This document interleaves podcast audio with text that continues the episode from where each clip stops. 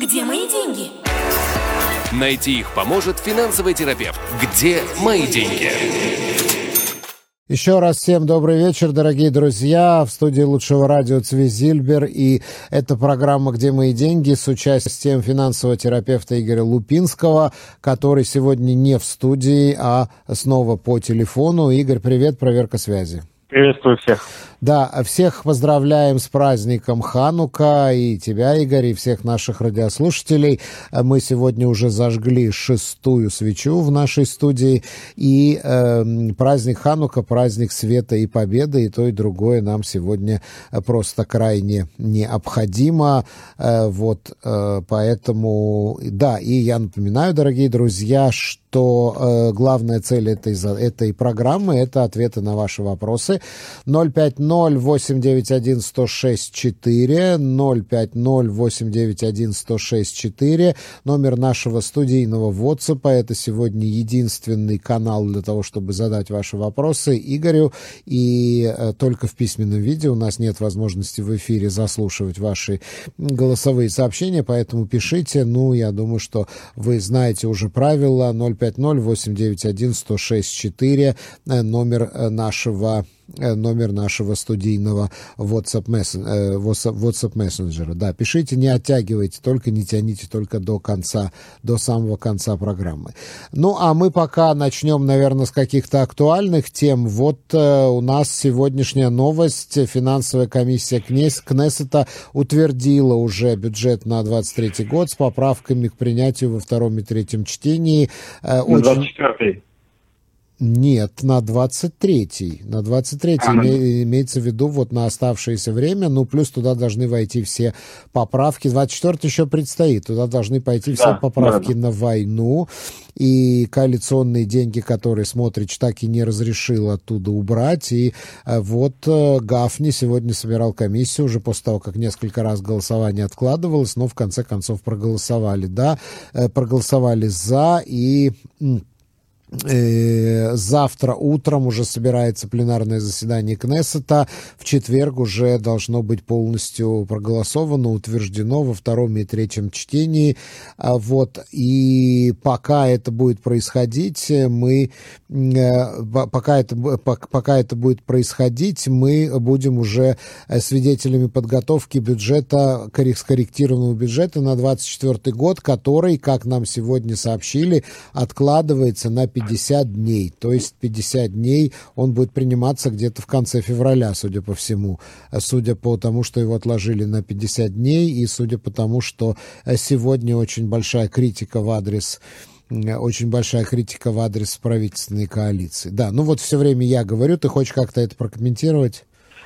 Э, ну, у меня, в принципе, по этому поводу особого комментария нет, потому что даже если мы что-то и хотели где-то как-то, то сейчас фокус вообще не в этом плане. То есть это абсолютно, э, можно сказать, формальные действия, которые требуются от э, законодателей по закону, поскольку бюджет был уже принят, сейчас происходит изменение бюджета, и, соответственно, до перепринятия бюджета эти действия надо делать.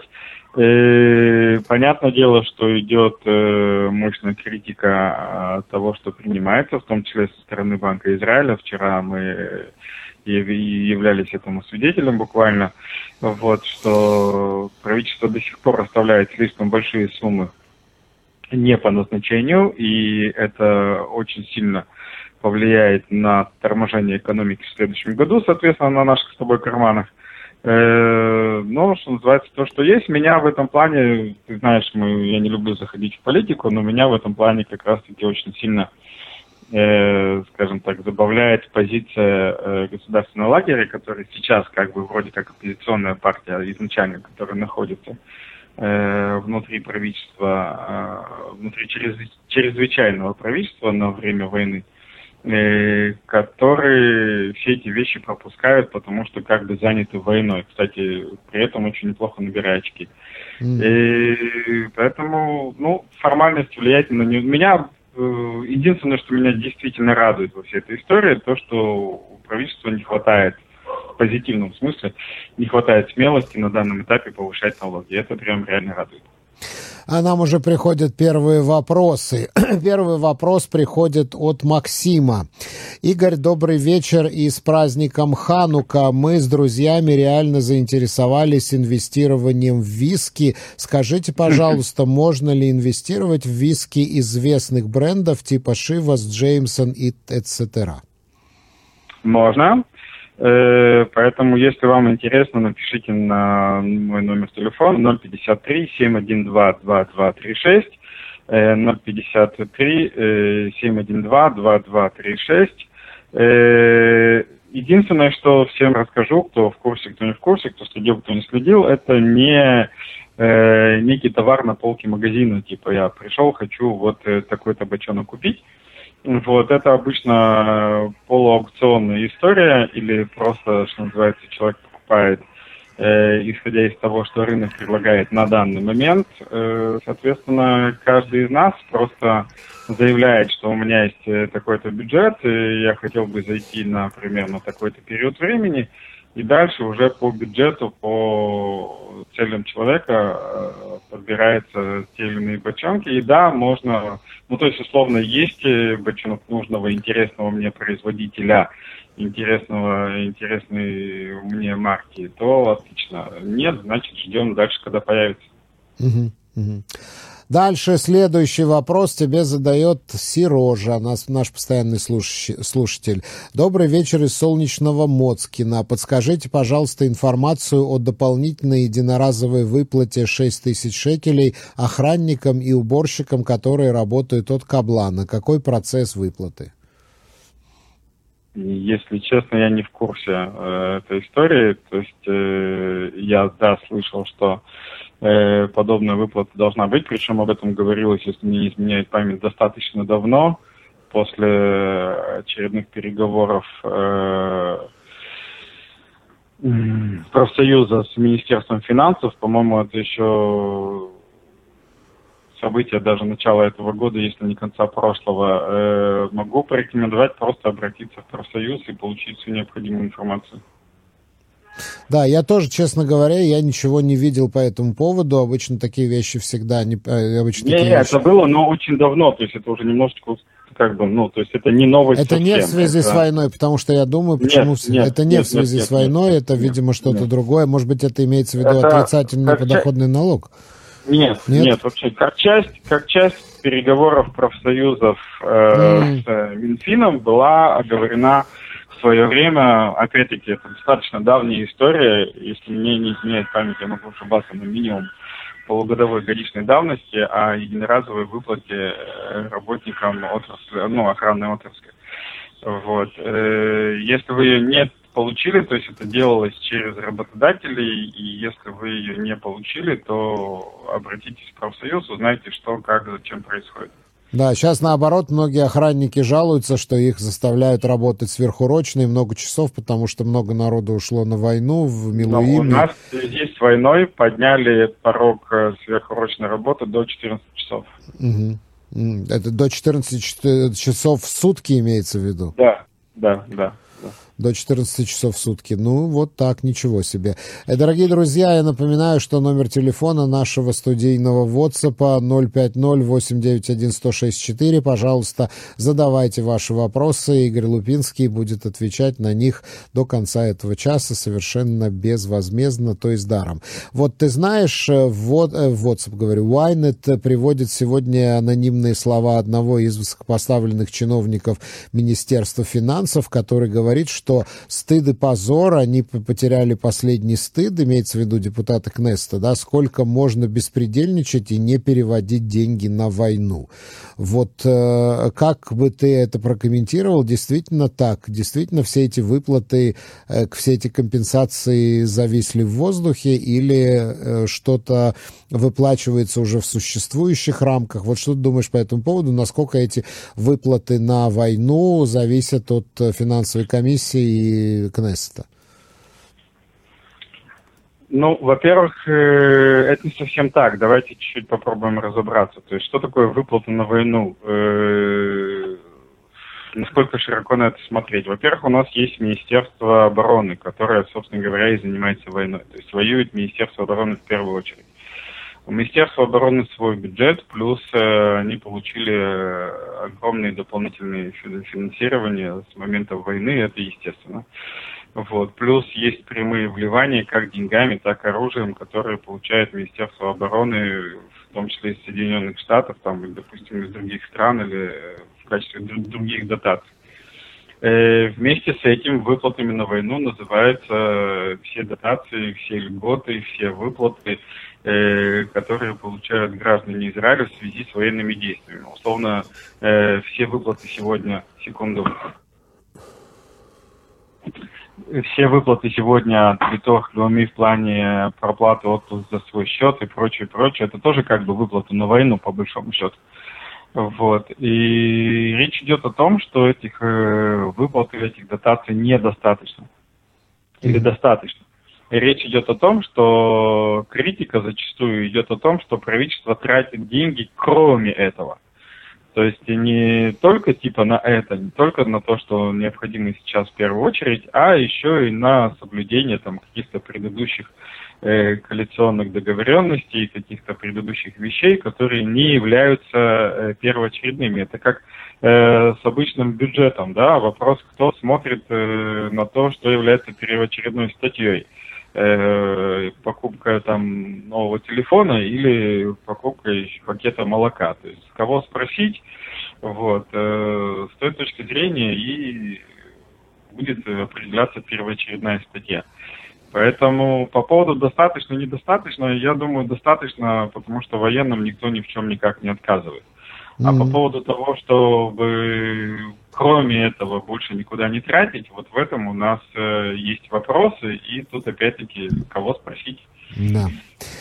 Следующий вопрос задает тебе Ленна с двумя «Н». Ленна задает тебе вопрос. Э, э, вчера сошли платежи в банке, есть харига, несколько сотен шекелей. Получила сегодня СМС из банка, что мне временно увеличили минус. Никогда такого не было. Это хорошо, мне надо звонить в банк или потом они с меня сдерут тройные проценты? Вот такой тебе вопрос. Так, ну давайте определяться, что такое хорошо, что такое плохо. Значит, э, во-первых, да, бан, у банков сегодня включен э, режим повышенной лояльности. Это было требование, ну, скажем так, жесткая рекомендация Банка Израиля э, при, по возможности включить режим повышенной лояльности и не вгонять людей искусственно или не искусственно или естественно в э, дополнительные минуса, в харигот э, и прочее, прочее. Соответственно, если у человека не было никаких, не было, нет никаких финансовых проблем, и у банка с точки зрения своей финансовой модели нет э, ограничений на то, чтобы увеличить э, разрешенные рамки минуса, то это то, что они на сегодняшний момент делают. Теперь, э, хорошо это или плохо? Ну, э, давайте разбираться. Если вы уже превысили э, рамки своего разрешенного минуса, то во-первых, это плохо для кредитной истории. Во-вторых, как только вы превысили свои рамки, уже никому не интересно, какой у вас там был процент по минусу, вы платите на сегодня то, что называется э, ребит харига, то есть процент за превышение кредитных рамок, который всего-навсего 20% годовых. Поэтому то, что вам банк э, разрешил дополнительные рамки на каких-то там условиях, о которых мы не знаем, это в любом случае хорошо, поскольку процент там всяко меньше, чем 20% годовых. А то, что у вас увеличился минус, э, из которого вам надо будет сложнее в дальнейшем выползать, это объективно, конечно, не очень хорошо. Но в данном конкретном случае перед банком, что называется, снимаем шляпу. Было бы гораздо хуже, если бы вам начали сейчас разворачивать платежи, э, брать э, процент за превышение минуса и прочее, прочее. Сережа из солнечного Моцкина объясняет вот по поводу этой разовой выплаты.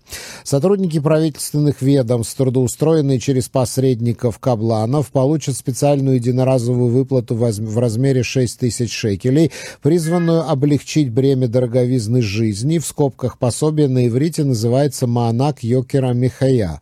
Эм, речь идет о работниках, занятых на уборке и охране, дней. Распоряжение о выплате э, отдал во вторник, 24 октября, главный аудитор Министерства финансов Израиля. Обязанность перевести деньги в ближайшие месяцы возложена на Кабланов. Вот такое разъяснение тебе. Да, только, по-моему, речь шла о 22 годе. То есть это вот как раз-таки после э, резкого повышения цен в 2022 году и было предпринято это действие. Ага, то есть это уже это новости из прошлого. Да. Это новости да. годичной давности, да. А эти деньги mm-hmm. были выплачены, эти 6 тысяч? Насколько я знаю, это было, но опять-таки это было возложено на самих э, подрядчиков, то есть на самих кабланов. Вот, и если это не было произведено, то есть если там условно ноябрь-декабрь эти выплаты не были получены, можно обратиться в профсоюз и попросить помощи. Знаешь, 24 октября это действительно вторник, значит, 20, в 2022 году вряд ли 24 октября выпало на вторник, так не бывает. Я думаю, что это что-то новое, Может, просто, ну... видимо, мы с тобой чего-то не знаем, потому что я тоже в первый раз об этом слышу. Э, сейчас, подожди. Да, э, ладно, и, э, давай не будем сейчас гуглить, потому что есть еще, одни, есть еще вопрос, да. и вопрос тоже от Сережи из Солнечного Мод, Моцкина. Сережа, да. мы обязательно это, это дело проясним и загуглим, вот, потому что мы пока не очень понимаем, о чем идет речь. Значит, если 15 декабря заканчиваются больничные дни, а комиссия э, Реховет Сука, я не знаю, что это за комиссия Реховет Сука, 28 декабря. Меня увольняют, и я должен стать в Битох Леуми, и сроки выплаты от Каблана, какие пицуим и отпускные, сроки и процедура. Так, подожди еще, давай с самого начала все.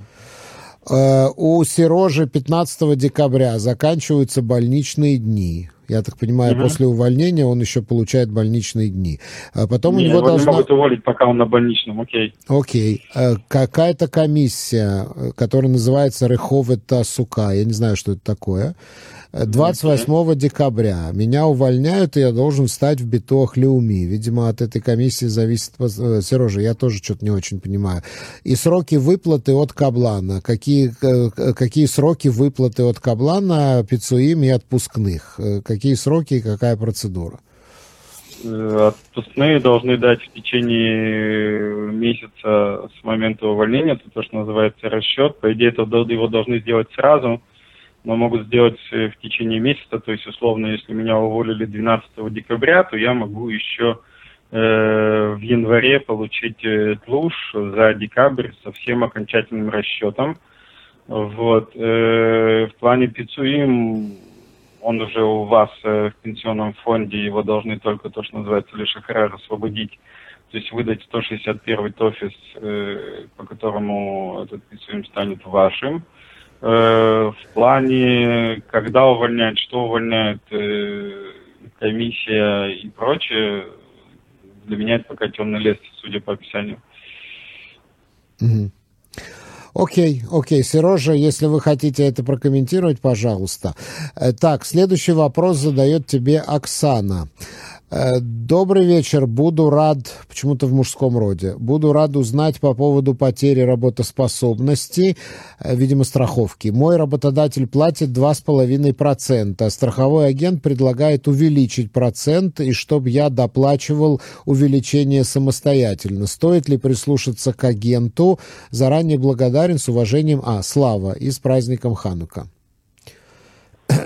Еще раз прочитайте. Здесь вопрос, не-не-не, здесь вопрос не столько в том, кто, что какие проценты платят, вопрос в том, а, о каких покрытиях идет речь.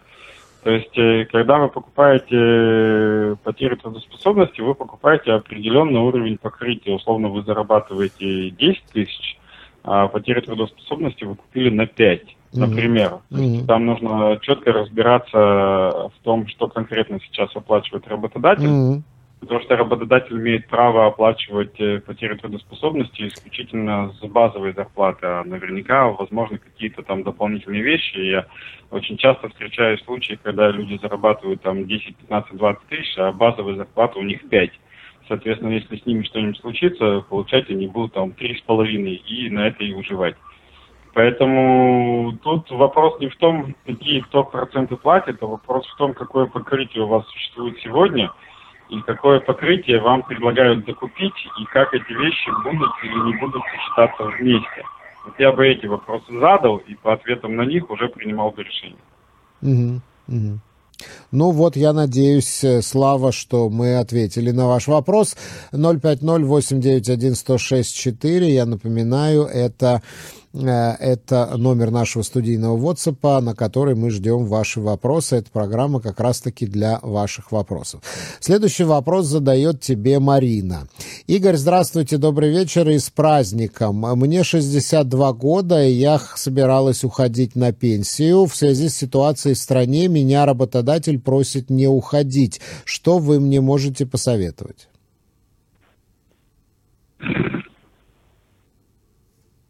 Алло. Я даже не знаю, как реагировать. Так. Я сейчас, меня не видно, но я в ступоре. Так. А в, выход на пенсию, в первую очередь, э, фактор, э, я бы даже сказал, психологический, потом экономический. То есть, если вы в физическом и моральном состоянии продолжать работать, то нет ничего лучше, чем продолжать работать. Э, огромное количество причин. Вот, э, поэтому если вы работать можете, вас все устраивает и так далее, замечательно, продолжайте работать, продолжайте накапливать пенсионный капитал, он будет продолжать работать и увеличиваться и так далее. Вот. С точки зрения ситуации на фондовом рынке, э, ну, в принципе, не то, чтобы мы были прям в чрезвычайном кризисе. Вот, то есть э, был провал в 22 году и сразу после войны. Сейчас ситуация более-менее стабилизируется, но опять-таки не самая лучшая. Но ведь женщина не обязана в 63 года выходить на пенсию, она может до 67 да нет, работать. Да, хоть до 120, если позволяет, угу. собственно говоря. Мы сейчас не находимся, то есть речь не идет о э, госсекторе, где в 67 обязаны уволить вот, или в какой-то, скорее всего, отраслевой истории, где существует э, коллективный договор, по которому в 67 обязаны уволить. Э, вот Никто Марина пишет, я медработник. У медработники в 67 обычно увольняют, а потом резко просят э, ну, вернуться вот. обратно, уже чуть-чуть в другом статусе через полгода, да. Вот, поэтому если работодатель говорит работать, и вы можете работать, конечно же, работать по всем причинам. И mm-hmm. с точки зрения рынка в плане пенсионных отчислений, и с точки зрения полезности, и с точки зрения э, как бы заработка, абсолютно по всем причинам. Mm-hmm. Mm-hmm. Хорошо, идем дальше. Грик задает тебе вопрос. Я как бы не очень его понимаю, он какой-то слишком общий. Какие проценты на вложение? Вот я не понимаю, что это такое. Видимо, он Любые. имеет в виду пикадон. Я ответил, я четко ответил на вопрос. Любые. Любые проценты на вложение. Не, я думаю, он Конечно. имеет в виду банковские пикадоны.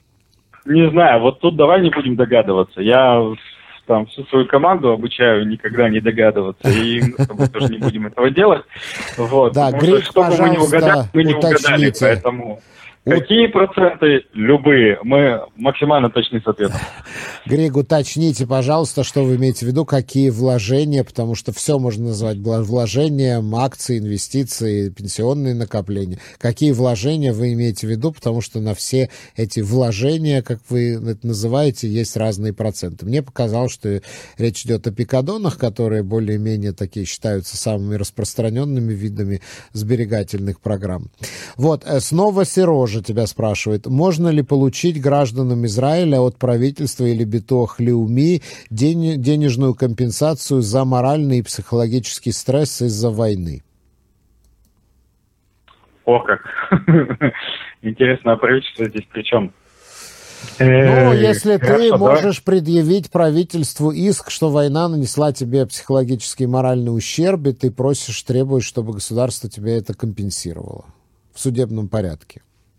Э, но начнем с того, что в судебной израильской практике вообще отсутствует практически моральный ущерб как таковой. Это правда. Я тоже таких, э, таких исков не помню. Моральный Нет, ущерб не, это не, только, они, они, только они если вы его сможете доказать. Не-не-не, а, даже если вы его сможете доказать, э, мы не в Штатах и не в этих фильмах, где там Э, за то, что условно там я морально пострадал, мне заплатили 153 миллиона долларов. Нет.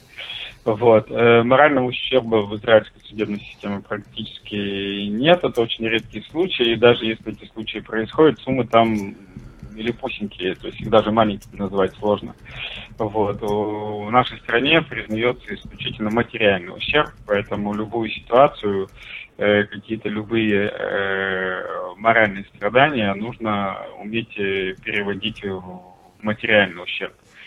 Вот. А с точки зрения предъявления претензий нашему правительству в судебном порядке за... Нет. Если есть э, материальный ущерб, то существует э, система, которая абсолютно четкая и, кстати, как ни странно, очень быстро работает в этот раз. И э, все, кому положено, свои компенсации так или иначе получают. Вот. Э, будут ли какие-либо коллективные, неколлективные иски, не иски, юридические прецеденты как следствие этой войны? В данном случае я не адвокат, э, чтобы подобные вещи комментировать. Э, что называется, давайте подождем и посмотрим. Этого точно не будет происходить во время войны. Ни при каком раскладе ни один адвокат, ни один судья за это не возьмется. А после войны, что называется, будем посмотреть, какая, какая придет аналитика, э, какие будут сделаны выводы, какие будут работать комиссии, э, кого назначить главным стрелочником и кто, собственно говоря, будет отвечать за то, что и как произошло 7 октября. А все это будет э, задолго-долго после того, как война закончится. Угу, угу. Окей. Ну вот Грик объясняет, что он имеет в виду э, инвестиции в производство, ну и биржа. Инвестиции в производство, я так понимаю, что это акции, что еще может быть инвестициями в производство? Или, может мы быть... с тобой договорились не догадываться. Да. Я понятия не имею, что такое инвестиции в производство. От покупки акций компании до вложения в работающий бизнес и покупки доли компании – э, что называется, в реальном бизнесе, э, я опять-таки, я у меня ответ не получаю, не, по, не поменяется, любые. Начнем Куда того, выгоднее мы... вкладывать именно в Израиле? Вот, вот спрашивает Грик. Куда именно выгоднее вкладывать именно в Израиль? Куда выгоднее вкладывать мы, мы именно в Израиль? Мы, мы продолжим эту сагу везде. Потому что э, инвестиции это индивидуальная история, очень сильно зависящая от того, э, какой отрасли или какой области инвестиций человек персонально доверяет, на какие сроки он инвестирует и какие риски готов на себя брать. И есть человек, для которого предел мечтания – это банковский депозит, и для него это максимально выгодно.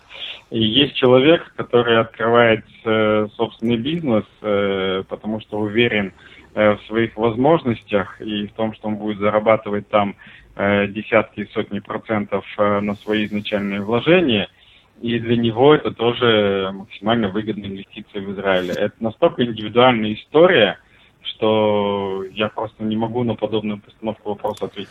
Вот он еще добавляет прямые без посредников, в смысле вкладывать именно в Израиле прямые без посредников. Идем к Шарады, шарады какие-то, Григ, вы какими-то да, шарадами идем, пишете. Не, не, это все, слишком... нет, да. все, все нормально, идем к израильским официальным брокерам. Лист израильских официальных брокеров есть на сайте э, телевизской биржи tace.co.il. Э, идем туда, смотрим, кто у нас э, официальные брокеры, открываем у них брокерские счета, если мы про биржу, и либо торгуем, либо покупаем индексы. Э, я, в принципе, торговать вообще не рекомендую без подготовки и знаний. С индексами так себе история тоже. Вот. Либо пользуемся инструментами типа Купат Гемель Ашка, Полис Хисахон. Если вообще интересно разобраться не с потолка, типа, ага, куда бежать, э, дайте мне тачанку, я поехал. Вот, а разобраться, как работают э, такие пассивные, э, в кавычках, легкие, не сильно напряжные инвестиции в Израиле, вот, э, очень рекомендую посмотреть э, мой семинар по инвестированию. Поэтому, если интересно, 053 712 2236 он стоит небольших денег, зато снимает раз вообще все подобные вопросы, и там об этом я только три часа э, объясняю. Угу. Наш постоянный слушатель Игорь задает тебе вопрос. Э, добрый вечер. Игорь, скажи, почему не сотрудничаете с компанией «Защита»? Почему не сотрудничаете ну, почему... с компанией «Защита»? Какой фуфло? Ну, тоже нет на это абсолютного вопроса. Почему бы и нет, почему бы и да. И э, в Израиле порядка там сейчас вот э, пальцем в небо э, несколько сотен э, страховых агентств. Э, я условно не сотрудничаю со, почти со всеми из них. Вот. Э, вот и весь ответ. То есть mm-hmm. тут ответа никакого не будет. Э, Серожа спрашивает по поводу к моральной компенсации. А заложники? Могут ли заложники подать э, против государства э, за моральную компенсацию за моральный и психологический ущерб? Ну, я думаю, что это скорее вопрос. к, да, я думаю, что это скорее да, вообще, адвокатам. Вообще не финансовый вопрос, это к юристам. Э, захотят ли они этим заниматься, будут ли они этим заниматься, э, как это будет определяться, не как это будет определяться. Я знаю, что они готовят иск против, э, против палестинской автономии, против Хамаса. Я, я так понимаю, что они готовят иск, но я не думаю, но что они это, будут предъявлять иск Израилю.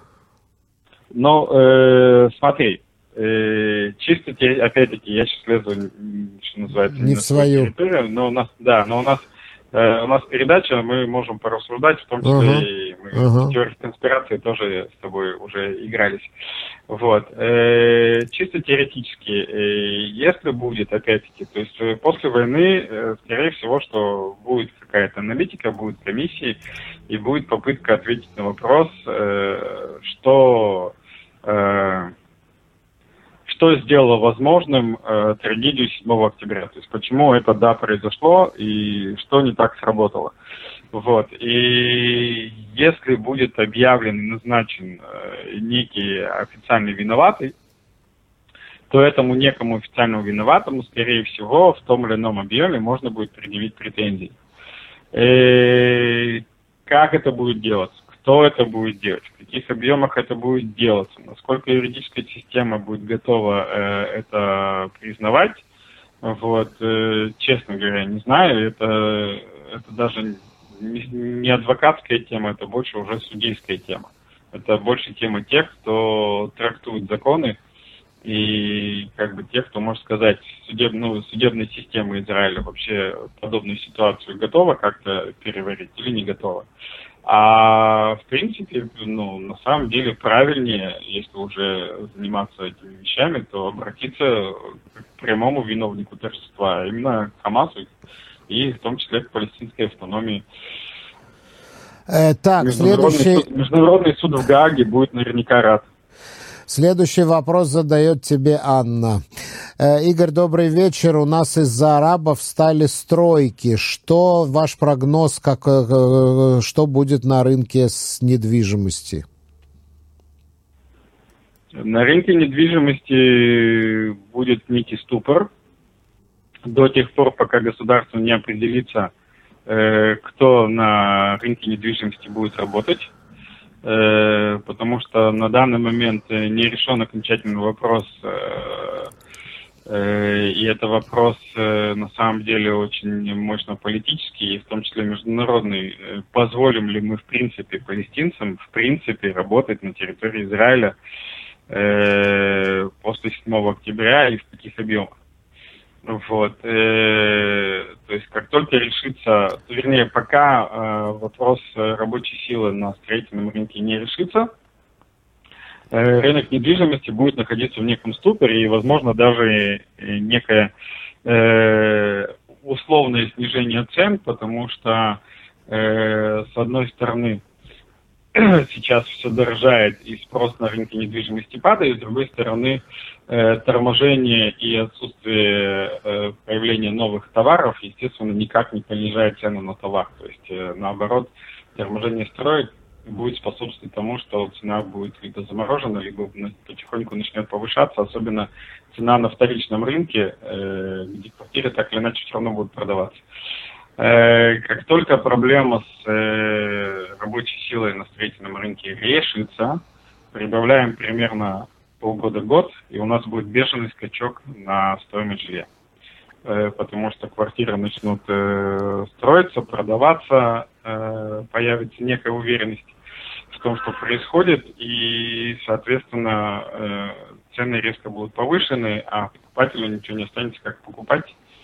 Вот, потому что, ну, как бы особо другого варианта нет. Покупка квартиры – это вопрос не экономический, а психологический, поэтому мы будем покупать практически по любой цене. Да.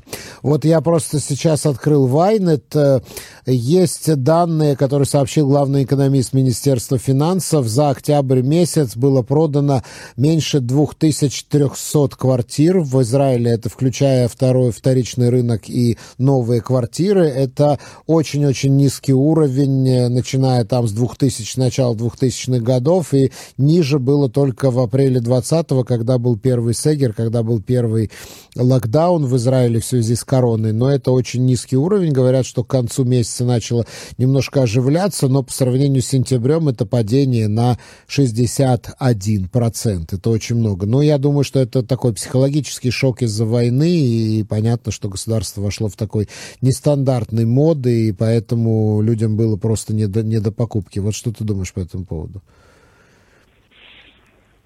Нет, но тут масса факторов. Во-первых, э, не сдаются объекты, которые куплены уже. То есть, э, хотя нет, это я вру, эта покупка там уже состоялась еще на стадии сдачи. Ну, э, еще раз, это, во-первых, да, ситуация шока, естественно. Вот.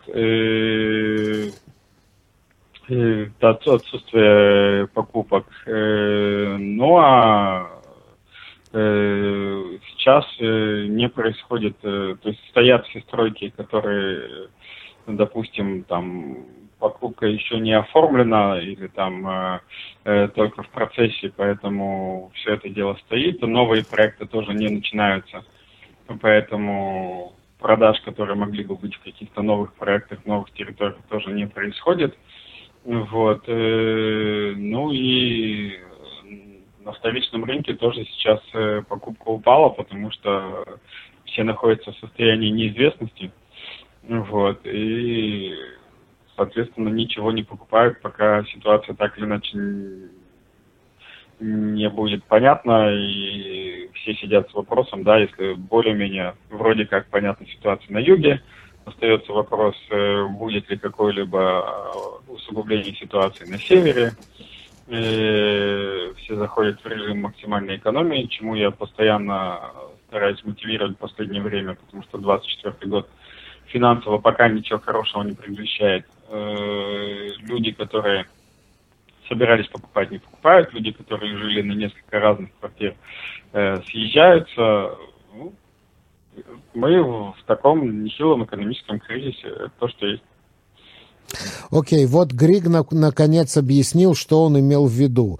Под какие проценты берете деньги вы для инвестирования? Я дал, вы вложили. Что мне, что вам. Вот, понимаешь, про что он спрашивал, сколько, какие проценты на вложение? Вот он тебе доверяет свои сбережения, чтобы ты их правильно инвестировал, и сколько ты с него за это возьмешь процентов? Нет, я, я таким не занимаюсь. Я таким не занимаюсь и очень не рекомендую в подобные истории входить. Опять-таки не рекомендую входить в подобные истории э, без знаний. В стране существуют э, инвестиционные фонды, которые занимаются доверительным управлением. Э, там нет такого вы, вам. Все, кто занимается доверительным управлением, прекрасно понимают, что инвестирование – это рисковое мероприятие. Mm-hmm. И там никогда не будет гарантированной прибыли. Поэтому все, кто этим занимается, берут упс – комиссию за управление. То есть э, вы дали условно миллион, они с вас берут 1%, например, я сейчас с потолка взял, у каждого свои проценты, ну, например, 1% с этого, прошу прощения, 1% с этого миллиона в год, то есть условно, что у нас получается, 10 тысяч шекелей в год с вас взяли комиссию за управление, а заработали вы, не заработали вы, это то, что рынок и то, что аналитики этой управляющей компании э, соорудили или не соорудили. Вам никто никогда не гарантирует никакого заработка, всегда будут разговоры в, на уровне ожиданий. Вот, всегда рынок может развернуться в абсолютно любую историю, и всегда это абсолютно ваша ответственность. Комиссию за управление с вас возьмут в любом случае. Вот. Так работают абсолютно все. Если вы найдете кого-то, кто вам э, предложит историю, мы с тобой поделимся прибылью, сразу уходите оттуда. Да. Окей, идем дальше. Лина задает тебе вопрос. Здравствуйте, Игорь, с праздником всех. Что будет со страховками в больничной кассе «Клолит»? Читала, что положение ухудшается. Возможно, такое в будущем, что мы лишимся полностью этой страховки. Было написано, что хотят перекинуть финансовое бремя на плечи родственников и детей. Все наши вклады в течение многих лет пропадут. Страховка CUD, это имеется в виду. Вот такой вопрос тебе. Я что тоже как бы не в курсе, что то в Клолит происходит, но с Ой. да, это немного в кризисе из-за того, что продолжительность жизни растет. И, ну, начнем с того, что у нас э, страхование потери самостоятельности или битовых CUD с 2019 года э, вообще практически отсутствует. Вот, и осталось только страхование, которое, внимание, э, осуществляли частные компании. Э, через больничные кассы. Э, то, о чем э, говорит радиослушатель, скорее всего, основано на информации о том, что компания «Феникс» больше не будет обслуживать договор, то есть страхование членов больничной кассы «Клолит». Вот. Но поскольку такую, такая страховка до сих пор как бы обязана быть по решению государства там просто зайдет какая-то другая страховая компания, та, э, ну, как бы, та, та которая решится, вряд ли э, вот, э, все члены кассы Клолит останутся без страховки CUD, потому что, опять-таки, данная конкретная коллективная страховка, она э, э, в том числе находится под, под пронажем управления э, фондовым, ну, э, сейчас, как же называется, э, Рашид Шукаон, то есть... Э, Управление ценных бумаг? Нет, это ну, нейротерах. Не, э, рынков, фондовых рынков. Рынков капитала, да. да. Управление рынков капитала. Вот.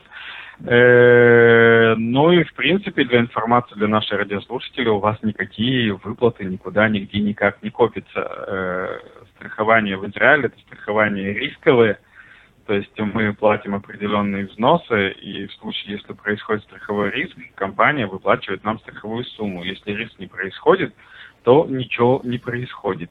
Вот. А, так, э, да, о ситуации потери самостоятельности стоит побеспокоиться, и это еще один момент, когда необходимо иметь э, свои активы, свои капиталы на подобный случай. А тем, кто когда-то купил частную страховку биток идеи, рекомендую э, вспомнить о ней, посмотреть на нее, э, стряхнуть с нее пыль, э, поместить в рамочку, повесить на стенку, руками не трогать, потому что, еще раз, э, если вы, не дай бог, что-то отмените, у вас не пройдет какая-то выплата, и у вас отменится эта страховка, вы действительно очень сильно рискуете очень большими суммами. На сегодняшний день, с 2020 года, купить подобную страховку самостоятельно невозможно, к сожалению. Спасибо, Игорь. Все на этом, дорогие друзья. Наше время подошло к концу. Э, тут нам еще подлетело несколько вопросов. Э, как всегда, вы любите в последнюю минуту, но уже, к сожалению, не успеем. Но ровно через неделю мы снова будем с Игорем в этой студии отвечать на ваши вопросы. Игорь, большое спасибо и хак самых. Спасибо всем, всем с праздником и до встречи через неделю. Где мои деньги? Найти их поможет финансовый терапевт. Где мои деньги?